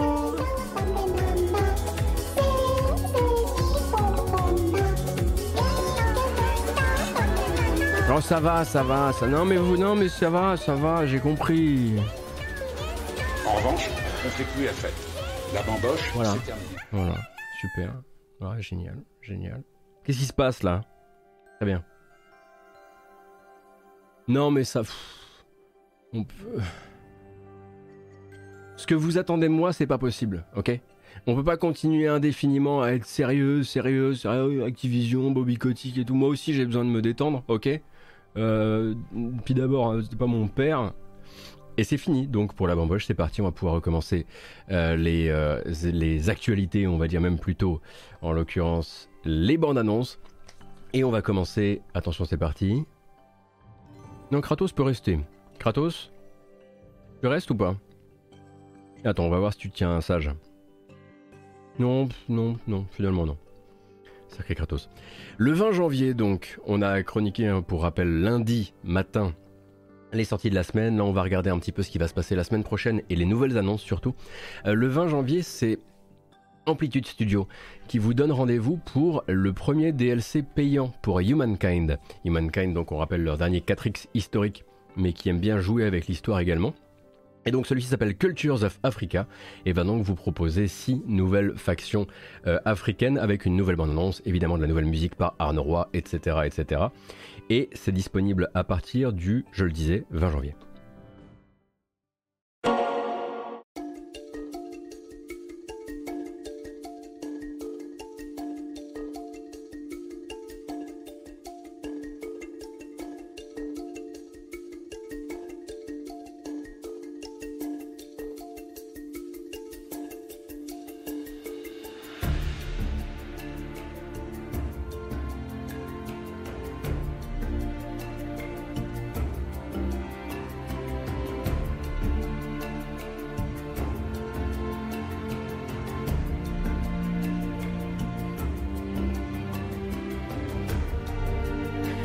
Alors, il vous en coûtera en fait 8,99€ avec la, petite euh, promo de départ, ça fait 8,09€ sur Steam et puis bah, sur les autres plateformes aussi hein, pour vous procurer donc euh, ce culture, euh, culture d'Afrique en français, Cultures of Africa, euh, donc qui vous proposera bah, de, nouvelles, factions. Et les factions, c'est un peu le nerf de la guerre hein, dans Humankind. On rappelle, si on devait simplement expliquer rapidement Humankind à une personne qui n'y a jamais joué, il s'agit de civilisation, mais où vous pourriez changer, hybrider votre culture, et ce indépendamment des questions géographiques à chaque changement d'âge. Commencer en étant sumérien, et puis ensuite devenir grec, et puis ensuite devenir teuton, et puis ensuite devenir prussien, et, enfin teuton et prussien voilà, et puis ensuite devenir, euh, je sais pas, japonais, j'en sais rien. Et à chaque fois vous allez pouvoir récupérer euh, euh, des héritages venus des anciennes civilisations pour créer un certain nombre euh, de, euh, de, combinaisons, à la base donc 10 puissance 6 combinaisons possibles. Euh, et, donc là, il rajoute de nouvelles factions pour que, voilà, rajouter encore le nombre de choix et de combos réalisables. Ça, c'était donc pour Humankind. Si vous posez la question de savoir si le DLC rentrera directement dans, dans, le- Game Pass, pardon, ce n'est pas le cas, ce n'est jamais le cas. Hein. On rappelle que si le jeu ne s'appelle pas genre définitive édition ou genre de choses dans le Game Pass, c'est justement parce qu'il est là sans les DLC et souvent ça permet aussi de vendre du DLC. Donc euh, le DLC généralement n'est pas inclus dans les jeux sur Game Pass.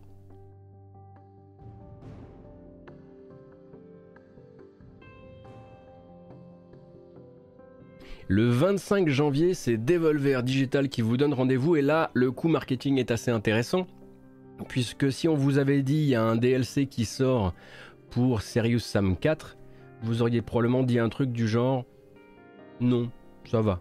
J'ai lu les tests de Serious Sam 4.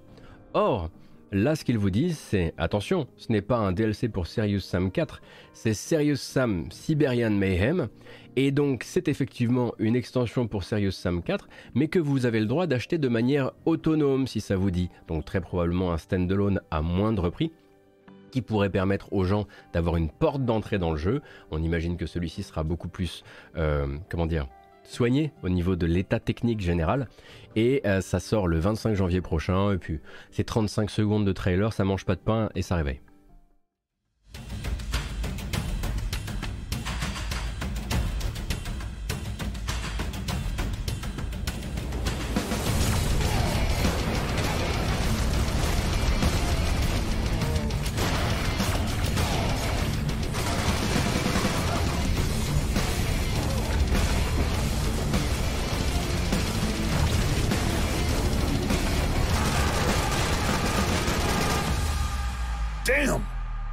Just did my homework.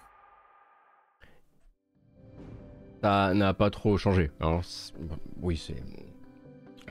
C'est sérieux Sam, quoi. Hein, donc, euh, voilà. C'est juste pour vous prévenir. Je suis pas sûr que ce soit l'un des succès de l'année de Devolver. Parce qu'ils ont d'autres jeux sur le feu, ils ont des trucs très intéressants qui arrivent. D'ailleurs, je pense que si la semaine prochaine, si on a un jour en matière d'actu qui est un peu calme, on fera un point sur tout ce qui est attendu en jeu vidéo cette année. Donc une espèce de gros gros mastoc d'émissions euh, où on fera ok euh, ce qui est attendu du côté des, des AAA et des, gros éditeurs, ce qui est attendu chez les indés, ce qui est attendu chez les labels indépendants. Ça risque de faire un sacré, un sacré, sacré émission en l'occurrence en termes de volume. Euh, je rappelle également que le 11 février, et ce de manière gratuite puisque c'est un free-to-play, vous pourrez, si vous n'avez pas encore craqué par des systèmes de VPN ou, autres, vous essayez à l'action RPG bien connu désormais de Smilegate qui s'appelle Lost Ark. On rappelle donc un action RPG typé à la Diablo mais avec une composante en ligne beaucoup plus forte, qui arrive on va dire enfin chez nous, par l'intermédiaire de Amazon Games qui va éditer le jeu en Occident. On rappelle que Lost Ark est un jeu coréen.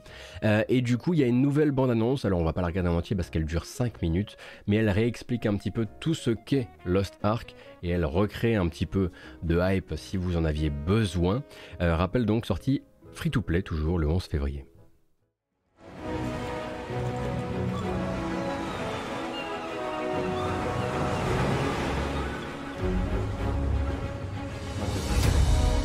Welcome to Lost Ark, a free to play MMO action RPG experience set in the massive world of Arcasia.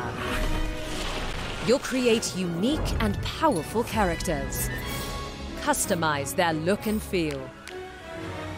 Donc vous avez de la chance parce que de ce côté-là, des gens qui ont joué à Lost Ark, on en connaît quand même pas mal, on en a vu disparaître pas mal. Donc à la question, est-ce que c'est un jeu de gros grinder? La réponse est oui. Est-ce que c'est un petit jeu où je peux juste jouer pépère tranquillement, une sorte de Diablo-like? La réponse est non. Grosso modo, à part la caméra et quelques autres trucs, euh, on est sur un MMO présenté effectivement comme un Diablo-like.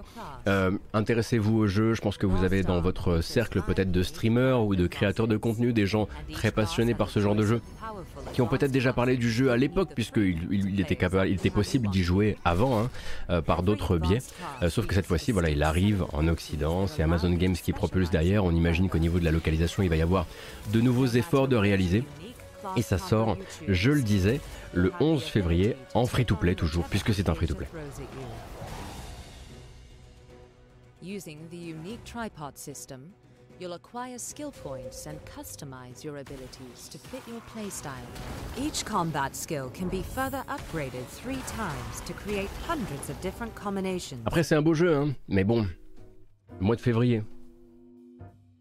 Est-ce qu'on a le temps pour un jeu d'il y a quoi Combien d'années maintenant Est-ce qu'on a le temps pour Lost Ark en février hmm.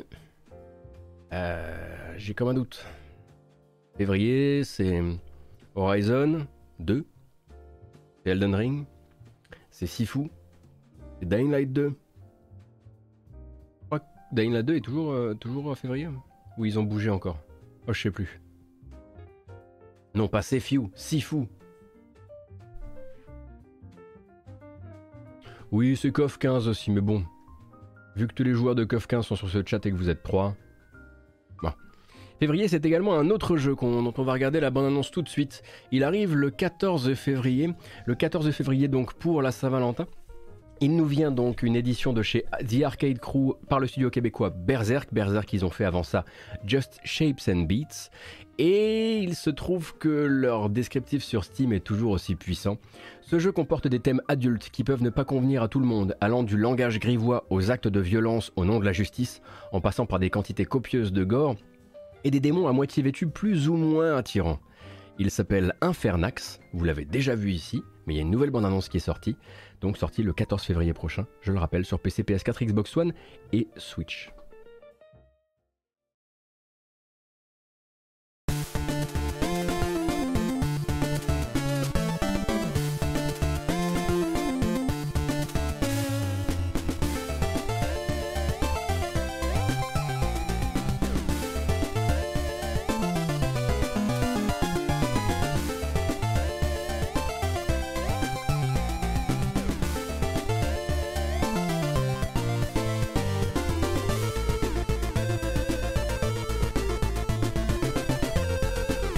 Alors Infernax, voyons très au clair avec le concept du jeu, se targue d'être un jeu extrêmement difficile, dans lequel vous allez avoir effectivement plein de trucs que vous attendiez pas forcément dans un jeu comme celui-ci, comme un cycle jour-nuit, comme des choix scénaristiques qui vont du coup vous, vous donner accès à plusieurs fins. Mais le nom est donné, enfin le ton est donné avec le nom. Infernax est d'abord censé être un jeu extrêmement hardcore. Oh là là on a raté, j'ai cassé l'effet final. Attendez, on y retourne, on y retourne.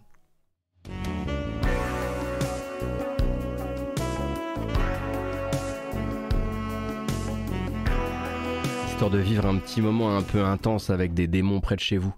Euh, et donc voilà, Infernax, je le disais, c'est chez The Arcade Crew. Euh, je vous laisse vous renseigner sur le jeu. Alors celui-ci n'a rien annoncé euh, qui pourrait permettre de croire qu'il arriverait dans un Game Pass, mais ce serait typiquement le genre de jeu qui pourrait euh, nous préparer à une sortie Game Pass sur les, dernières, euh, les derniers jours, dernières semaines avant, euh, avant la sortie. Et le 17 février, un tout petit peu après la Saint-Valentin, ce sera l'arrivée, enfin le retour plutôt, d'un sacré... Lui, lui c'est un sacré lover. Lui pour le coup, il aurait pu arriver le 14 février tranquillou. je pensais que c'était déjà le cas, en vérité parfois j'en oublie les, les bases. Ezio Auditore, Auditore di Firenze, ou da Firenze, je crois. Bref, la collection Assassin's Creed The, Ezio Collection arrive sur Switch donc le 17 février. Ça a été annoncé hier par Ubisoft. Euh, donc c'est exactement les jeux que vous imaginez. Donc tous ceux qui mettent en euh, scène ce cher Ezio qui arrive euh, sur Switch. On parlera après des petites subtilités à prévoir, mais d'abord évidemment bonne annonce parce que ça reste quand même les meilleurs, les meilleurs assez quoi.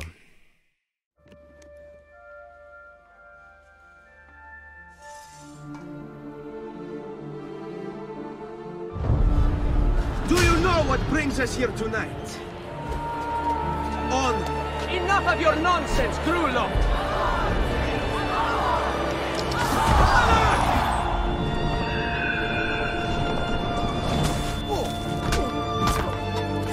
I figured out how to make a man fly.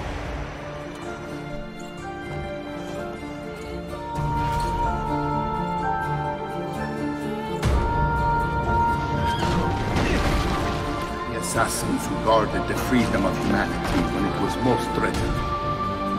You are the man I long to meet, renowned master and mentor. Alors je suis très curieux de savoir si Ubisoft compte refaire beaucoup d'argent avec euh, cette collection. Je ne suis pas sûr qu'elle ait vraiment la puissance, on va dire, que peut avoir un Skyrim qui fait qu'on le relance et re-relance et re-relance. J'ai l'impression qu'on a tous plus ou moins plié à la fois Assassin's Creed 2, euh, mais aussi Brotherhood et Revelations. Donc voilà, hein, vous avez là tout ce qu'il y a à prévoir dans cette collection. Euh, je le disais, donc les trois jeux ainsi que les deux euh, courts-métrages Lineage et Embers. Qu'est-ce qu'on a d'autre dedans?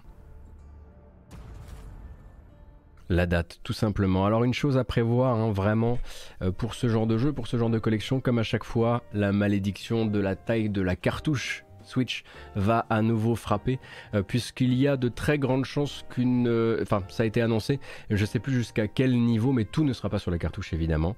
vous allez... Y en a... Bon, il y en a une dans la boîte, c'est déjà pas mal. Mais vous allez vous risquez de devoir télécharger beaucoup beaucoup de choses une fois que vous aurez installé ce qui est sur la cartouche parce que c'est très parcellaire. En revanche, est-ce que ça tourne bien? Eh bien pour ça, il faudra attendre l'époque des tests. Je le rappelle, donc sorti le 17 février.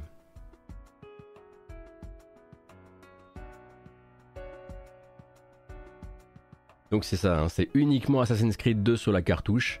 Et pour, euh, pour Brotherhood et Revelations, il faudra, euh, il faudra télécharger. Merci beaucoup Melogwen pour les 7 mois. C'est très gentil. Merci Rival également tout à l'heure. Je sais pas si je te remercie pour le gift à Rouge Mage. Je crois que oui.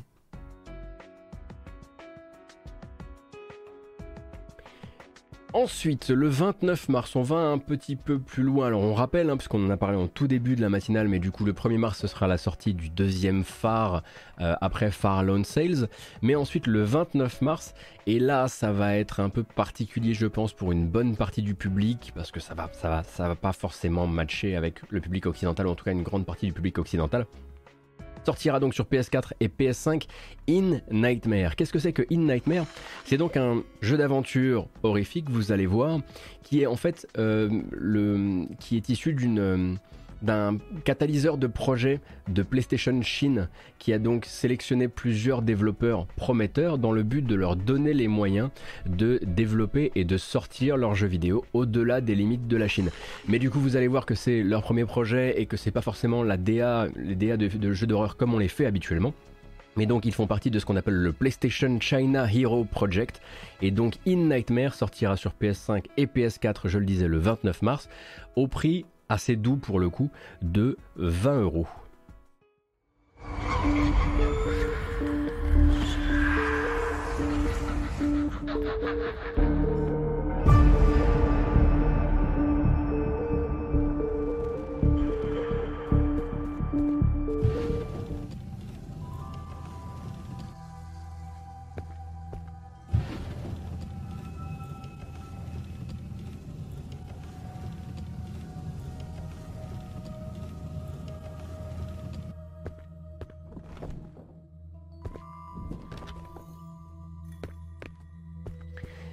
Qu'on aurait aimé effectivement, c'est que le PlayStation China Hero Project leur apprenne à faire un trailer un peu plus engageant. C'est sûr que ça va être difficile de le vendre votre jeu si vous commencez par pousser une caisse pendant près d'une demi-minute.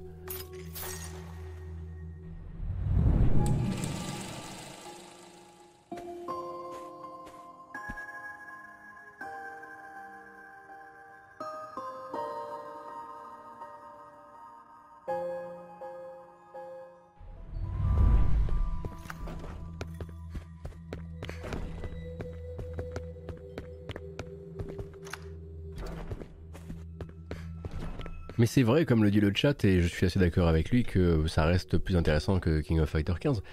Finalement, King of Fighters 15, pardon. Alors, si vous voulez en savoir plus sur le projet, parce qu'évidemment ce trailer n'est pas très très réussi, vous pourrez vous intéresser euh, au PlayStation Blog qui lui a fait une place pour parler un peu bah, de la pépinière de projet euh, PlayStation China Hero, et puis ensuite euh, de ce que celui-ci compte accomplir. Je rappelle donc ça, ça s'appelle In Nightmare. Et ça sort le 29 mars prochain. Oui, c'est vrai, j'aurais pu rementionner, mais ça c'est pas nouveau. La sortie début mars de Triangle Strategy, euh, qui a ressorti une bande-annonce, mais on rappelle que Triangle Strategy en fait ressort une bande-annonce de personnages quasiment toutes les deux ou trois semaines. Et c'est vrai ça, pourquoi on les passe pas alors qu'on passe toutes les merdes de King of Fighters 15, je comprends pas. Vous avez raison, vous avez raison. On aurait pu regarder cette bande. Donc si vous êtes intéressé par euh, Triangle Strategy, il y a encore une nouvelle BA qui est sortie il n'y a pas longtemps. Et on va passer directement au 1er mars. Le 1er mars, vous aurez rendez-vous avec THQ Nordic, quelle chance vous avez. Mais aussi avec Piranha Bytes, quelle double chance vous avez les développeurs récemment de Elex qui ont toujours pour projet de sortir le 1er mars jusqu'à ce qu'ils le reportent, mais bon, on n'est pas sûr encore. Elex 2, la suite, donc toujours action RPG, monde ouvert, mélange de magie et de science-fiction. Vibe résolument double A. Hein. On rappelle que c'est Pierre Nabites, donc c'est les gens qui font, voilà, c'est les gens qui ont fait Reason, euh, c'est les gens qui ont fait Gothic. Euh, voilà, ce sont ces, ce sont ces action RPG là. On se souvient? Ok, très bien. Maintenant que la base est posée, on peut regarder la bande annonce dédiée au combat du jeu.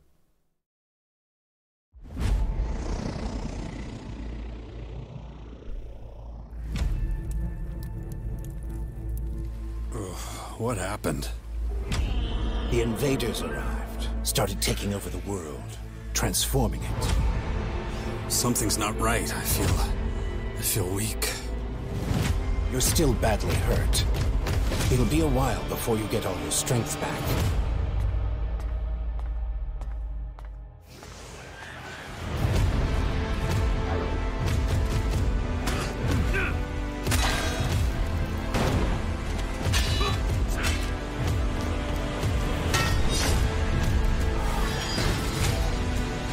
Ah, de ce côté-là, ils se foutent pas de votre gueule. Hein. On rappelle Pierre Bytes, un peu le projet chez eux, ça a toujours été de faire des jeux indépendamment du fait qu'ils ne s'inscrivaient pas dans les standards de leur époque.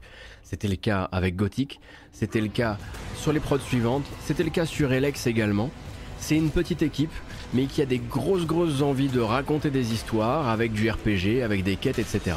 C'est pas toujours des jeux géniaux, parfois ça devient des jeux cultes hein, comme Reason, comme Gothic, comme Gothic 2, euh, mais il faut effectivement payer un peu sa dîme à l'entrée, et la dîme à l'entrée quand on joue à Pierre Nabyte, c'est qu'on ne sait absolument pas à quel niveau de double A pété on fait face. C'est voilà, il faut être préparé quoi.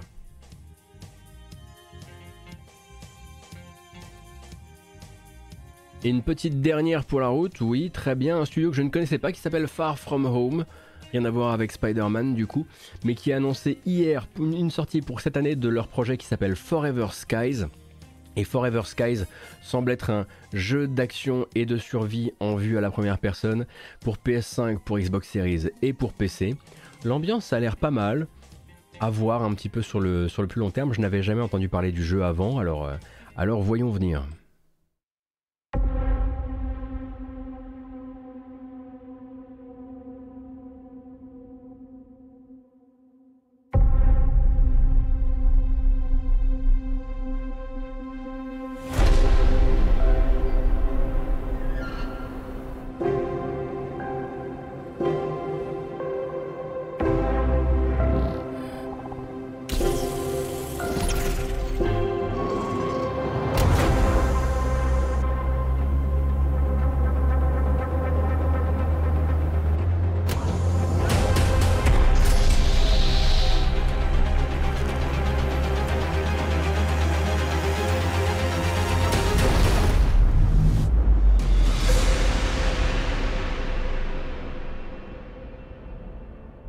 Difficile de se faire une idée de ce que sera Forever Skies, mais il vise d'abord donc le PC en 2022 sur Steam et puis ensuite d'autres d'autres euh, euh, plateformes. Effectivement, le côté un petit peu sur la fin donne un aspect Subnautica avec un ballon dirigeable. Pourquoi pas? Honnêtement, pourquoi pas?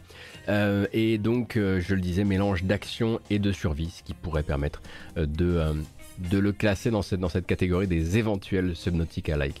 Euh, c'est tout ce que j'avais à vous proposer aujourd'hui en termes de bande-annonce et en termes grosso modo de, euh, en termes d'actu. Je vous rappelle deux trois trucs rapidement. Euh, déjà, je suis très heureux de vous retrouver pour cette nouvelle saison de la matinale jeux vidéo. On se retrouvera demain, mais pour jouer à des jeux, probablement découvrir des nouveaux trucs, mais, surtout pas l'actualité jeux vidéo. Hein, c'est un peu la, décision que j'ai prise pour ce début d'année. L'actu étant calme, autant en profiter pour jouer à des jeux, rattraper des jeux, découvrir des nouveaux trucs aussi. On se retrouve donc vendredi euh, pour parler de l'actualité du jeu vidéo, des affaires, des annonces de manifestement la deuxième année de Hitman 3 qui aura beaucoup de choses à raconter puisque le stream de Interactive sera déjà passé. Et puis, euh, ce sera probablement aussi l'occasion de faire un premier bilan sur certaines sorties. Je vous rappelle que il me semble que c'est ce soir euh, que sort Monster Hunter Rise sur PC, donc vous allez avoir beaucoup de gens qui vont vous streamer du Monster Hunter Rise ce soir, très probablement demain aussi. Je sais pas si je consacrerai mon stream de demain matin à Monster Hunter Rise sur PC, puisque j'ai lu un peu les tests, notamment celui de Puyo, et manifestement, bon bah c'est le, voilà, c'est pas un jeu qui a été non plus transfiguré euh, par son arrivée sur PC, à part pour la fluidité évidemment. Et puis bah vendredi, ce sera la grosse sortie avec God of War PC. J'essaierai de faire un petit point sur la version euh, PC de God of War. Est-ce que ce sera vendredi sur mon stream? Je ne sais pas, mais on va essayer en tout cas. Et est-ce que c'est quand Windjammers 2, Naelvis C'est le 20 janvier, donc la semaine prochaine. Et euh, ben, si vous voulez rester dans le coin, surtout ne quittez pas, euh, parce qu'on va juste faire une petite fin propre de stream. Et puis moi, je vais continuer à jouer à Tales of Iron. Je ne raiderai personne, je m'auto-raid aujourd'hui. Et oui, là c'est tout. On a tout dit, c'est bon. À part évidemment ce Next qui était apparu quand même. Merci beaucoup, j'espère que ça vous a plu. Je vous donne rendez-vous du coup vendredi. Je vous rappelle que cette vidéo elle s'en va sur les plateformes habituelles. Ça commence évidemment par YouTube avec une VOD chapitrée. Et oui, c'était chapitré. Hein. Si vous nous avez regardé via YouTube, vous pouviez aller euh, librement de chapitre en chapitre. Euh, il y a également une version audio qui s'en va sur les plateformes de podcast, à savoir Google Podcast, Apple Podcast, Podcast Addict, Spotify, Deezer et quelques autres comme ça. Je vous rappelle et je vous remercie d'abord évidemment pour les follow, pour les subs, pour tout votre soutien sur Twitch. Sachez que ce qui est le plus avantageux pour moi, c'est résolument ma page Utip, qui fonctionne grosso modo comme un Patreon ou comme un Tipeee, euh, et sur laquelle je vous invite, si vous en avez envie évidemment, et la possibilité à faire la bascule. Euh, c'est ce qui m'aide vraiment le plus, et c'est ce qui est le plus euh, pérenne pour moi. Voilà, je crois que tout est dit, à part. Merci, merci infiniment pour votre soutien, merci pour votre présence, prenez grand soin de vous. Il est 11h13, la journée ne fait que commencer. Et puis, ben, n'hésitez pas à rester dans le coin, nous on va jouer à Tales of Iron. A plus